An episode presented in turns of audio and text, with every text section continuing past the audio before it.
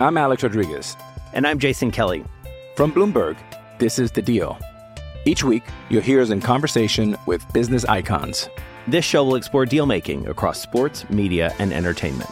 That is a harsh lesson in business. Sports is not And, uh, as simple you know, I- as bringing a bunch of big names together. I didn't want to do another stomp you out speech. It opened up so many more doors. The show is called The, The Deal. Listen to The Deal. Listen to The Deal on Spotify. Hello, and welcome to a special joint episode of the Giant Splash and A's Plus podcast here on the 30th anniversary of a night at Candlestick Park that none of us who were there will ever forget. I'm Henry Schulman, the Giants beat reporter for the Chronicle, and I'm in studio with Chronicle features writer Ron Kroichik. On October 17, 1989, we were both at Candlestick to cover Game 3 of the first and so far only Bay Bridge World Series between the Giants and the A's. At 5:04 p.m., the Bay Area was struck by what is now known as the Loma Prieta earthquake, a 6.9 magnitude shaker that did so much damage in the Bay Area, killed 63 people, injured thousands, and postponed the World Series for 10 days. This podcast is part of the Chronicle's extensive 30th anniversary remembrance of the Loma Prieta quake. Besides Ron and I, you'll hear from our colleagues John Shea and Bruce Jenkins, who were there as well. You can find complete coverage of our 30th anniversary remembrance at sfchronicle.com that includes an oral history of that night from Candlestick compiled by Ron Kroichik, including interviews with players, executives, and the like, including Will Clark and Dennis Eckersley. And we also have audio clips from others who were there at Candlestick, Chronicle and non Chronicle folk alike. I'm Alex Rodriguez. And I'm Jason Kelly. From Bloomberg, this is The Deal. Each week, you'll hear us in conversation with business icons. This show will explore deal making across sports, media, and entertainment. That is a harsh lesson in business. Sports is not And, uh, as you simple know, I- as bringing a bunch of big names together. I didn't want to do another stomp you out speech. It opened up so many more doors. The show is called The Deal. Listen to The Deal. Listen to The Deal on Spotify. I'd like to bring Ron in here now. Ron, how are you doing? Good, Henry. Thanks for having me. 30th anniversary. Boy, I think that we're really, this could also be a podcast uh, about the aging process and how we're both kind of transitioning into senior citizenship. Well, we were Uh, young then, at least. We were both young. And uh, I was in my second year covering the Giants. I was working for the Oakland Tribune. They made me a baseball writer. You were at the Sacramento Bee. Now, which year of that was was it for you? I was actually backing up. That was Susan Fornoff's last year on the beat. Um, I backed up on the A's most of that year, and then took over the beat in 1990 because I was determined only to cover, you know, World Series champions. So, um, actually, I had five good years from 90 to 94. Very, as you know, very good team, very interesting team, full of dynamic personalities. Um, but I was writing sidebars, you know, during the postseason. I was in Toronto with the A's and the ALCS, and then obviously at at the stick that uh, unforgettable night. So. Yeah, and I, I was uh, I was the beat reporter for the Oakland Tribune, and uh, I, I it was my second year, and, and I covered the 1988 World Series that the A's were in. So it wasn't my first rodeo in terms of a World Series, Right. but it was a huge deal that the Giants were playing the A's. Uh, it was a World Series that people talked about as being not interesting to the people outside the Bay Area, you know, except, uh, other than the fact that uh, you know you had the Bash Brothers and the Pacific Stock Exchange, and you know we all talked about how the networks really didn't think it was anything that was going to garner much attention, and then at 5:04, it garnered a heck of a lot of attention, and maybe you could just.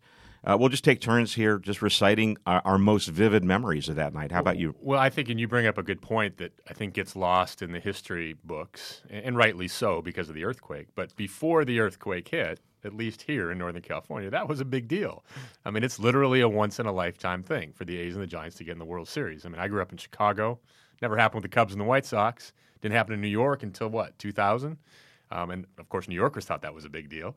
So it, it was a pretty cool event, you know, sporting event in, in those in that context before the earthquake struck, and then obviously acquired a whole new dimension.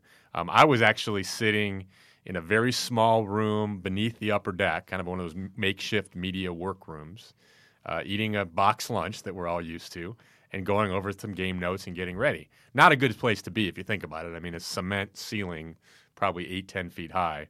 Thank God uh, Candlestick stood. But my, my vivid memory is looking up and seeing Tony Kornheiser and I believe it was Bill Conlin of the Philadelphia paper freaking out. You know, two East Coast guys who hadn't been through earthquakes. They did the right thing. They were in a door doorway and, and held. But I mean, to me, it didn't initially feel any worse than any number of earthquakes we had gone through as Californians. Uh, I had moved here at age 12, so I'd been through a few in Southern California and then a couple in my college days in Berkeley. Um, so at first, it didn't seem that devastating. And then you start hearing the buzz and you go outside and you see some cracks in the upper deck and you know word starts getting out about the Bay Bridge and such and it obviously was a, a whole lot worse than, than a normal earthquake. Yeah, I mean, my, my first vivid memory was that I had agreed foolishly to speak that afternoon uh, at a luncheon of a Rotary Club in Oakland, and I just remember driving to the uh, the Rotary Club. I think it was a noon luncheon. The game was supposed to start at about you know just after five, and I just remember thinking to myself, "Boy, this is going to be a long day." I had no idea. um, and uh, you know, the earthquake itself. Uh, I mean, well, first of all, it was a, it was a big deal, like you said, and uh, the the Giants had gotten smoked. The A's had smoked them in the first two Right. games. Stewart and uh, Mike Moore pitched gems. The Giants, I think, scored one run Correct. total in the two games, and and there really was a sense that now that those two pitchers were out of the way, that the Giants at home actually had a shot to win. Um, I mean, this is completely aside, of course, with the 10 day break with the World Series. Stewart and Moore got to pitch again, and um, that's all she wrote. Uh, the thing I remember most is is the press box itself at Candlestick. It was really just a football luxury box um, that had that is converted to a press box during the off season. It had some tables, but it had these big you know, kind of fluffy chairs that you sat in, and you really couldn't move in them. And the press box itself at Candlestick, it was connected to the upper deck structurally. You didn't worry about it, but it still kind of hung over the lower deck. If I stood up and looked out my window, there was nothing below me other than people in the lower deck. And you had this sensation that the thing could just fall apart and you would go diving down into the into the first deck. And uh, I had been through the the Sylmar earthquake in Los Angeles when I was 11 years old in 1971. It was a quake that um, it was over a seven, I believe it was a seven, and actually killed about 70 people in a brand new hospital that collapsed. And um, I, just like you, I mean, it, it just didn't seem like it was that big of an earthquake. But I do remember all the East Coast writers and Mid Midwest writers were trying to get out of these big overstuffed chairs to try and get out, and they they just couldn't move, and they kept running into each other. And I remember Nick Peters of the Sacramento Bee, the late Nick Peters, and I remember him yelling as loud as he could, "Don't panic! Don't panic!" And then, of course, I heard just like you did, like everybody did, the cheers from the crowd. You saw that uh, famous uh, picture of a fan holding up a, a sign saying something like, "If you think that was something, wait till the Giants hit." Uh, and then my first uh, notion that there was not going to be baseball was when I looked up and I saw that the lights standards were out and uh, that the scoreboard was all jumbled. And I think, like a lot of us, uh, we saw really quickly that the the action, the news was now all the way onto the field. Um, did you ever have a sense that there was going to be baseball once that earthquake hit? Not really, no. Um, and it was hard to understand at first what was happening because uh, you know we're so uh, accustomed now to instant information and Twitter and cell phones, and none of that really existed at the time. So you didn't know right away. And one of the people I talked to for the the oral history you mentioned was George Costa, who's the uh, head of security and operations at the Giants, um, and he said, you know, they were trying to put together information in the immediate aftermath around that police car right behind home plate. Um, and one of the, you know they kind of said, okay, we don't have power, we don't have a PA system, uh, we don't know when the lights are going to come back on or if they're going to come back on. And that's when they started sort of going through the list and realizing, even before they heard the the extent of the damage throughout the Bay Area, it probably wasn't practical to play again with sixty thousand people uh, in that facility, and and who knows about aftershocks. So they they sort of made a very rational uh, decision after a, a, you know the conversation about the situation and. Uh, uh, you know, and, and ended up just uh, postponing the game fairly quickly after that. And of course, the people back home really had no idea what was going on uh, because the the broadcast, which was just starting, uh, it was the pregame show. Uh, it it got cut off, and you Al Michaels was one of the um, he was one of the announcers. He was the announcer who was on the air. Let's listen to our colleague John Shea here at the Chronicle. He was working for the uh, Gannett papers at the time, including the Marin Independent Journal. Uh, he talks about that briefly at uh, the end of this uh, short remembrance. So at 5:04 p.m., I was visiting my editor in the last row, right behind the plate. I had a bird's eye view of the entire stadium, so when the quake hit, I saw sections of the ballpark shift away from other sections of the ballpark like the thing was about to come down. There was silence from the crowd at first, and then there was a sense of, hey, that was an earthquake and we're going to be okay. And then loud applause like, let's play ball. Well, no. I grew up here, so I'd been through a few of these, and uh, none like this. I mean, I was not applauding. I rushed down the steps to the press box behind the plate and tried to check in with the office. Then I went down to the field. All the news was happening down there, and players rushed out of the dugouts and clubhouses because they felt safer on the grass, and their families came on down to join them. Fay Vincent, the commissioner at the time, was in his cart, police everywhere, one with a blowhorn telling people what to do, a police car on the field. Uh, it, it didn't take long to realize the magnitude of it all, and fans, to their credit, filed out orderly. I was on the story throughout, and the next day I was at the St. Francis Hotel for a candlelit press conference, and candlelit. Walking up those stairs at the entrance and into the room where Vincent laid out a schedule, there'd be no baseball for a while, obviously, and the Giants stayed in town and waited it out, and the A's were a little more baseball oriented, especially after losing the 88 series to Kirk Gibson and those guys. And they flew to Arizona to work out for a couple of days. Uh, of course, they were better anyway and more focused and finished off the sweep. But I remember a few East Coast writers who vowed never to return, though I saw at least one of them come back for the 02 World Series, Giants Angels. So, yeah, just to reflect, the quake hit a half hour before the game was to start. 60,000 folks were settling into their seats. Willie Mays was set to throw out the first pitch. The Gatlin brothers, for whatever reason, were going to perform the national anthem. And of course, those watching on TV were into the pregame show, ABC, which was showing replays of Game 2, Dave Parker pulling into second base with a double. And then their screens began to lose reception, and Al Michaels was heard saying, I think we're having an Earth. I'll tell you what, we're having an Earth. Yeah, that uh, that clip at the end there with uh, Al Michaels has sort of become iconic. Now, you talked to Al for your oral history remembrance, which you can see on sfchronicle.com. Uh, what did he say about that? Well, it was interesting. Um, he has more Bay Area background than I realized. I knew he had announced for the Giants um, for three seasons in the 70s, 1974 to 76. Um, and he told me he lived in Menlo Park at the time and actually stayed in Menlo Park after that when he went to ABC.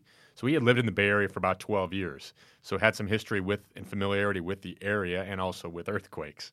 Um, he initially thought it was kids because the broadcast booth, uh, much like the press box, was sort of tucked in between the upper deck and the next level. And he thought it was initially kids banging bats above him because the floor of the upper deck was directly above the broadcast booth. That was his first thought. But he very quickly, when they start, when the the stadium started moving, he very quickly realized it was an earthquake. As you mentioned, Tim McCarver was uh, commenting on the video highlights from Game Two. Dave Parker had doubled in a run. Parker's coming into second on the highlight. They're showing uh, Canseco scoring and then going back to the dugout, and that's when the earthquake hits and they lose the picture. And Michaels interrupts McCarver to say, "We're having an earth." And that's it. And that's, And that's- it. that's all yeah, you heard, He yeah. said quake, but it obviously got uh, covered up by the static and the lost signal. Um, but Michaels was interesting. He uh, he, in addition to living in the Bay Area, he described himself as a map freak. So he had all the above San Francisco, above Paris, above New York maps. So he kind of knew not only the Bay Area, but he knew it from a visual, from an overhead perspective, which became relevant because they had the blimp there for the World Series. They sent Michaels down to the production truck, and he basically told the blimp where to go, and he provided the commentary and analysis as the blimp was showing the Bay Bridge, the marina um, where Michaels had lived briefly, um, and the Cypress structure in Oakland. So Michaels was explaining to viewers this is the Bay Bridge, even though people in the Midwest and East thought of the Bay Bridge as this majestic thing between Yerba Buena Island and San Francisco. And Michaels was explaining this is the rugged side of the Bay Bridge between uh, Treasure Island and Oakland. So his background in uh, with the Bay in the Bay Area became relevant, and he actually was nominated for a News Emmy for that coverage that night. You know, um, obviously this was before cell phones. Right. Actual phone communications, wired phone communications, were uh, really cut off. It was hard to get a hold of anybody, and there was no internet. We we really didn't know what was going on until um, a couple of people in the uh, in the ballpark, in the press box, even some of the fans, they had this thing called a Sony Watchman. Um, I have to, you know, I, I mean, I have to explain this to our younger viewers. Uh, you couldn't just watch TV on your phone. Um, they sold these. It was it was really quite a, a big deal at the time. Sony they sold Walkman, these, wasn't it? Was uh, it Sony Walkman? Walkman was the uh, the stereo that you would Oh, listen to music. The Watchman was a little TV that had about a three inch screen on it. Got it. And it worked with an antenna, so you could actually see broadcast, not cable, but broadcast. And that's how we got our first pictures that the Bay Bridge uh, had faltered that one section, and then of course more uh, shockingly the fires that were consuming the marina district, and then even more shocking than that, the site of the Cypress structure having pancaked, and and of course at that point. We had thought that, that there were hundreds dead. I believe the Chronicle headline, if I'm not mistaken, or the Examiner, actually erroneously the next morning said something like hundreds dead because they based that on what the traffic would have normally been like at five o'clock. And of course, traffic was lighter than usual. People left work early so they could go home um, to watch the World Series. And, you know, there, there were many, many fatalities in the dozens, uh, of course, but it, it was a lot better than it would have been uh, had there not been a World Series. And that was our first real sense for sure that, you know, that baseball was not going to be played. And thoughts just started going through your head about uh, what are they going to do with the World Series? I mean, uh, and you know, we and that became an issue. We'll talk about that a little later. That became an issue uh, down the line, what to do. Um, and and then we just you know realized that the, the- again the story was on the field. The players were on the field. Uh, they were you know they had brought their families out there. There's a famous picture of Terry Steinbach, the A's catcher, comforting his wife uh, who was uh, in hysterics. There's another famous picture that was on Sports Illustrated of Kelly Downs, who was a Giants pitcher, and he had his he was holding and carrying one of his uh, nephews um, off the field. That became the cover photo for for Sports Illustrated the following week. And we gathered up all of our news. We talked to the players. Uh, we talked to the stadium officials. Um, we both had to write. I don't know about your situation, but communications with the newspaper w- was almost impossible. Um, and you know, once we had gotten a hold and talked to all the players, and um, you know, we, we'd gotten all our news, and we had to write it on our really rudimentary um, Radio Shack laptops. Um, you know that that became tough in itself because they kicked us out of the ballpark, and I think you and I both had the exact same experience on how we wrote, right? Well, I, I remember them saying, "Okay, we need to evacuate," and some of the East Coast writers or other writers, uh, not necessarily East Coast, but resisted because they had to write. And I remember thinking, "Fine, I'm out of here." You know, I didn't want to be in that building. I mean, my, my- I'm I'm I'm happy that the the one phone call I made two phone calls, one to the office, but first I called my mother to assure her that I was okay. And you're right, there were very few phones available. Um, but then when they said evacuate the press box, I'm like, good, I'm gone. Don't have to tell me twice. Yeah, exactly. Um, and that because the parking lot, if you think about it, the parking lot seemed like the safest place in the world to be. Right? Nothing was going to fall on you. So yeah, I had the same experience you did. I went into the parking lot, found my old Toyota Corolla, and wrote my story by the interior light. Probably draining the battery, but it worked because I had, like you, gathered reaction uh, in the ballpark, and, and Nick Peters and I, and Susan Fornoff, and others from the Bee uh, contributed to our coverage. So yeah, I wrote my story in the parking lot. I think I dictated it from a payphone in San Mateo because I had been assigned to go down the peninsula and look for damage. Someone else had been, was in the city downtown. So so it was a, a memorable night. Um, I don't know if you remember Bob Cohn, who was with the Arizona Republic at Mhm. the time. Um, he was a friend of mine, and he kind of latched on to me. Uh, he had nowhere to go, um, so he came with me and rode with me. Did the same thing. He rode in my passenger seat, and we drove around the peninsula. And then a friend of mine lived in Daly City. We went to his parents' house and slept on the couch that night. Yeah, you know, uh, you, the, you, you kids can uh, Google uh, payphone while you're also Googling uh, Sony Watchman. Um, And, uh, you you can see Henry's older than me. I just want for the record. Okay, yeah, well, you know. I'm, I'm older than any, than everybody. yeah, I uh, actually wrote my story in the front driver's seat of my Datsun B210, um, and uh, alongside of me in the passenger seat was Dave Newhouse, who is one of our columnists for the Chronicle. I also For put the the, interior. I'm sorry, the Oakland Tribune. I also put my interior light on, but I also turned my engine on. Uh, my dad was a, a, a very good car repairman, and uh, I knew rudimentary things like if you don't turn the engine on, the battery's going to die. And other writers who evacuated actually sat in front of my car and used my headlights to write their stories. And There you um, go. Teamwork. yeah. So uh, one crazy thing happened. Uh, we had uh, there was a TV truck there. Uh, right where we were all writing, and they happened to have one wired phone line, uh, and you needed a phone line like that. You con- you connected it up to send your story in an analog fashion. Right. It took about two or three minutes to send a story. Now it's instantaneous. You email it and it's a millisecond. But then it took about two or three minutes to, to send your story. It was also taking about like 10 minutes just to get an open phone line. So each one of us was, it was taking about 13 minutes a person, and we were taking turns. And this one uh, radio guy who is still working in the Bay Area, so I won't mention his name, and he, he does a lot of radio for uh, Latin America. He does writing and radio and TV for Latin America. And he got his turn on the phone, and he wasn't saying anything. Nothing was happening. And it was one of those situations where they're back in uh, whatever country they were in that he was talking to, uh, Venezuela or the Dominican or somewhere in Central America, and they said, We'll get to you in about 10 minutes, just stand by.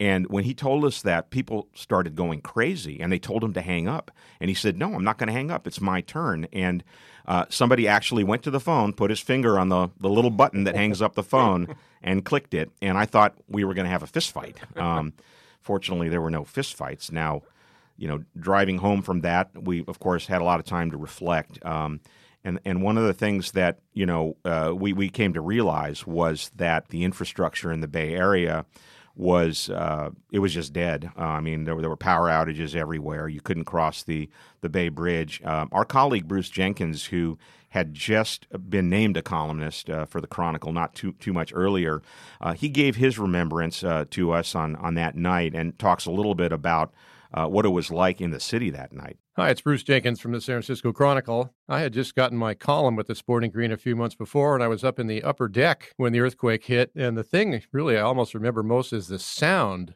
coming before it hit us. It was this tremendous rumbling sound coming from the south heading our way.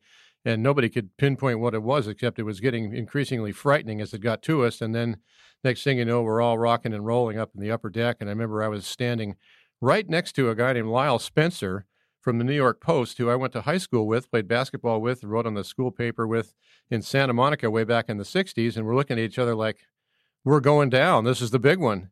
And it was pretty frightening to be unable to control your body and watching things sway back and forth. But it eventually calmed down, and there was a lot of cheering, and everybody thought, hey, you know, this is great.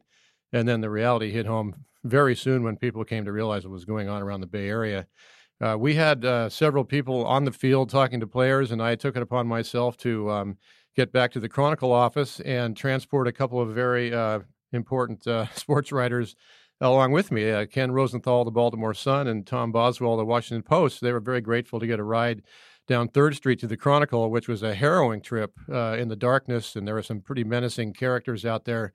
Looked like they were bent on mayhem, and when we got to the city, I remember Tom Boswell saying, "Where are we?" And we were in downtown San Francisco with no lights, and that, that was an experience in itself.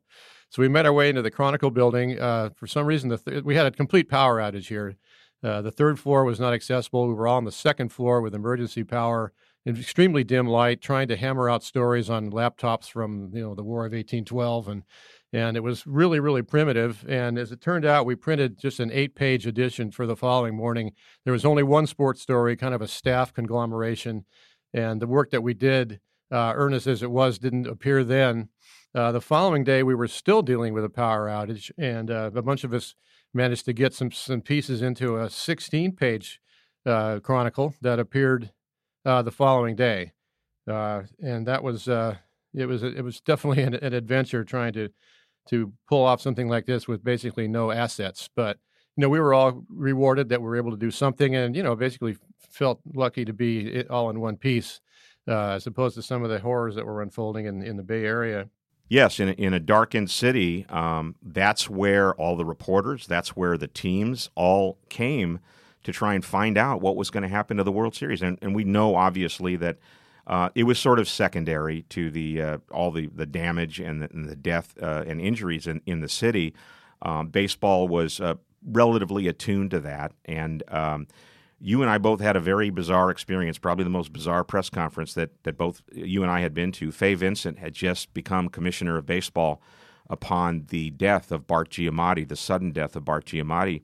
And he held a press conference inside a ballroom at the St. Francis Hotel with no microphones, no lights, no anything. It was actually a candlelight press conference. You remember that? Absolutely. Um, well, after I had you know done my duty in San Mateo on the peninsula, you know, I slept at my friend's parents' house on the couch in Daly City, got a few hours sleep, came to that press conference. Uh, and as it turns out, as I learned in, in doing this oral history, preceding the press conference was a candlelight meeting with Vincent and Bob Lurie and the Haas's, and they were, you know, talking about what they were going to say at the press conference, what they were going to do. And uh, Mayor Agnos and the police chief apparently kind of burst into this meeting and said, I'm not going to be able to send anyone to Candlestick to inspect it for a while. Right, and We- and the and the uh, well, not only inspecting the ballpark, but also uh, the police required for a World Series. I think that ultimately was why they made the decision to postpone the World Series. Uh, you know, at first there was talk about canceling it altogether, uh, which had uh, you know, that, had never. That had never happened, and they were talking about canceling Or moving it out of the area. or moving it out of the area. Right, finding a neutral site. Um, and uh, you know the police, the lack, the saying like we need our police elsewhere. We need we need all of our uh, you know people elsewhere. And um, ultimately, the decision was made to restart it uh, ten days later. And I got the sense, uh, and I, I don't think this is an original thought that. Um, you know that uh, at by that point, ten days after, I think that people wanted the World Series. They needed the World Series as a as a diversion um, to um, you know sort of sort of get back to baseball. Now, the Giants and A's had two very different ways of approaching this. Uh, the Giants held um, these workouts at Candlestick every day. They played a couple of simulated games. Uh, I remember having to take the ferry from the East Bay to get there um, to get into the city because of the bridge. But the A's did something completely different. Uh, and I uh, did you did you travel down to Arizona with the A's? I did not because, like I said, Susan Fornoff was still the beat writer, so I think she might have. Um, but you know, they had talked about doing it. You know, within a day or two after the quake, sort of realized it was too soon, and I think waited a while. I don't think they went down for five or six days. It might have been that weekend, right? Because it was the earthquake was on a Tuesday, the seventeenth. The series resumed Friday, the twenty seventh. Which I think we can say, given the detachment of 30 years, was an appropriate delay. Yeah, absolutely. You know, my, my dad always tells me about the NFL starting, you know, playing games two days after Kennedy was assassinated and how horrible a decision it seemed at the time. And it looks even worse now, you know, given the power of time and detachment. So I think baseball made the right decision on many levels the, the practicality of not having the police officers, but also the respect for the victims. And, and, and you're right, at some point, it, life needed to go on, but not two days later, maybe 10 days later. And, and the A's uh, were credited for bringing taking their players away to a warm weather place where they were free from the distractions. I'm not minimizing what happened to the people who passed away and the damage and the injuries, but uh, from a baseball sense, those were distractions. And uh, actually, in your oral history, you talked to uh, Sandy Alderson. He told you something interesting from a baseball Well, standpoint. Yeah, a couple things. Um, first of all, he said uh, the night of Game Three, um, which I never heard this until recently. Um, Steve Kroner actually talked to, to Sandy and, and contributed to our story. Um, that they weren't sure Bob Welch was going to be able to pitch. Um, I mean, you mentioned. You know, Stewart and Moore had, had shackled the Giants in the first two games, and as it turned out, Stewart and Moore came back in games three and four, given the delay. But originally, Bob Welch is scheduled to pitch game three, but apparently he had strained his hamstring a few days earlier, shagging fly balls in batting practice. So the A's were not sure at all he could pitch in game three. They were going to let him warm up, see how it went. And if he couldn't pitch, Curt Young, who more recently has been the Giants pitching coach, um, but was on that A's staff, was going to pitch uh, that game. Um, so that I had never heard that before. That I found that kind of interesting. And the other point Sandy made about going to Arizona was that he thought at some point people were going to get past the earthquake. It didn't seem like it immediately, but he's right. Eventually, you move on. And he wanted their fans to remember a World Series victory. You know that 30 years later, as we here we stand in 2019, that people were going to remember the, outcome uh, almost as much as the earthquake. Maybe not, but certainly people remember that the A's, you know, rolled to victory. So that was part of their thinking. And to their credit, you know, Dave Stewart was very involved in the community efforts here, and they sold ten, they sold out Phoenix Municipal Stadium and donated all the money to earthquake relief. So I think they did it in a in a respectful way, and they played a couple inter squad games in in Arizona, much like the Giants did at Candlestick, and uh, kind of got away from the the mayhem or the uncertainty here in the Bay Area for a couple days, and then came back and obviously finished off uh, finished off the sweep. Yeah, there's a revisionist history that uh, if they had gotten to play an uninterrupted World Series, the Giants would have. Uh, No. Yeah, I know you're shaking your head. No, no, no, no. No, the Giants Uh, were a very good team, but that yeah, A's um, team, once they acquired Rickey Henderson in June, it's one of the best teams of all time. Yeah, and, really. and yeah, and I covered the '89 reunion this year for the Giants, and I talked to a lot of the players, and they they all said, "Nah, we we were going to get smoked one way or another." I will tell you the my one of my lasting memories of my life, not just uh, of um, you know that series and the earthquake, was when they did resume before Game Three at Candlestick, and people were filing in to a ballpark that actually stood up extremely well. The the damage that had occurred to Candlestick was it was cosmetic. It was uh, like there were some. I mean, people said that there were holes that you could look down from the upper deck, but that was just the expansion joints doing their jobs and sw- and moving back and forth, which had the effect of maybe pushing some of the concrete stairs out. But that that's cosmetic. That that was not structural. I'll never forget this, and, and really, it, it may be the only time I ever remember crying at a baseball stadium was when Val Diamond and the members of the um, Beach Blanket Babylon show um, they came out onto the field in full costume and, and sang the song San Francisco, uh, which uh, was from an old an old movie. Um, and uh, you know San Francisco, open your golden gate, etc. And and that's that's when you, you know how it is when you have you know 10 it's like riding a bicycle you have 10 days of this you're just working working working and you didn't really have a chance to kind of fully appreciate what happened with this earthquake and that was the moment i i fully appreciated it um, and uh, I just kind of broke down a little bit in the press box. Now, um, I had mentioned earlier that um, Terry Steinbach's wife in that iconic picture was uh, was crying and he was comforting her, but she came back and you actually talked to her uh, at the uh, you know you actually talked to her for the uh, oral history story, right? Uh, what did she say? I did, yeah. I mean, I know that Terry pretty well from my days covering the A's, and Mary was always around, very sweet person. Um, so she had the, the the the reason behind that was they only they have three children, three grown kids now, but they only had one child at the time, a two year old girl named Jill, who usually came to the games, but they decided to keep her with a babysitter in Alameda that night, um, just because it was the World Series and and didn't want the distraction of a two year old, and so they couldn't reach her you know, and they were they're from Minnesota, and, and and they were unnerved obviously by the earthquake, and and even though they thought she was probably okay, they couldn't get a hold of the babysitter to, to confirm that. So that's why Mary was so upset. She didn't get, as Terry said, she didn't get hit by bricks. She didn't. She wasn't physically uh, injured at all. She was just unnerved by the uncertainty of it all. Um, and, and that's why that picture became sort of famous. And the funny little story I'll tell on that, or she told me, two things is one, her three kids, as they went through middle school in Minnesota, would take earth science class and they would learn about earthquakes. And in each of their three classes, they would be shown the video from the World Series, and they saw their mother crying hysterically. Oh, that's amazing. So she actually apologized to her kids because her kids became very self conscious about this in middle school, right? Uh, seeing her on the video. And the other thing is, she did go back to the World Series 10 days later when it resumed, and she walked on the wives' bus, and all the other wives gave her an ovation because they weren't sure she was coming back. Yeah. Um, but she realized after 10 days she needed to be there, wanted to be there to see Terry and the A's play, and it was just sort of an emotional, momentary reaction. Yeah, uh, you know, and uh, I mean, obviously the A's uh, have not won a World Series since, um, and uh, you know the Giants went on to win three. That remains uh, a very iconic moment uh, in A's history when. Uh, I, I believe the final out was a was a ground ball to first. Uh, that uh, the ball was thrown to Dennis Eckersley, and he caught the ball and uh, celebrated as you would celebrate. One thing I do recall, and you, you can tell me if this is true or not, uh, or how true this is, was uh, I do know that the Giants and A's clubhouses were um, they were next to each other. Uh, they were you know the two doors were about ten feet apart in the same tunnel down the right field line.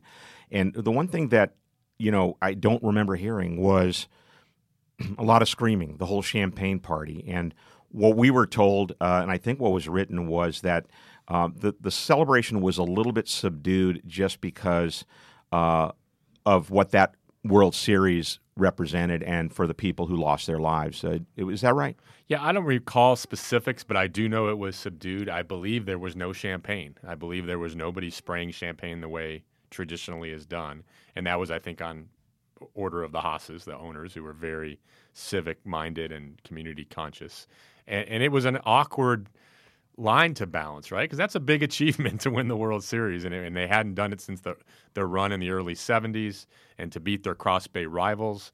Um, so they f- had to find a way to kind of celebrate respectfully, and I think they did. And it, it was kind of subdued, and, and the players – um, you know, the, the players didn't know how to really handle it. I mean, it was really un, you know, uh, untread ground at that point. But uh, but it was definitely muted because of the circumstances. Yes, right. But I mean, that was a great team, and you know, I think some people thought that the uh, the championship was uh, at least a little bit, um, you know, tainted uh, because uh, of the 10 day delay. I don't feel that way. I think the A's were the best team in baseball that year, as they were the year before when they lost the World Series to the Dodgers, and uh, they certainly deserve the championship. Uh, well, listen, Ron, this was a this was a great chat, and I want to thank you for for joining us uh, on our Giants Splash and A's Plus podcast. Uh, and uh, this is going to be an interesting day here, remembering the 30th anniversary of the Loma Prieta earthquake. Thanks, Henry. Thank you for listening to this special Giants Splash and A's Plus joint podcast. Make sure to visit sfchronicle.com for our extensive coverage of the 30th anniversary of the Loma Prieta earthquake, and we'll have more podcasts as the off-season continues. Giants Double Play is part of the San Francisco Chronicle Podcast Network. Audrey Cooper is editor in chief. If you like this show, please subscribe, tell a friend, or give us a review. You can support Giants Double Play and a lot of great journalism with subscription to the Chronicle. There are print and digital editions. You can find out more at sfchronicle.com slash subscribe. If you want to find me on Twitter, I am at Hank Schulman, or you can email me at hschulman at sfchronicle.com.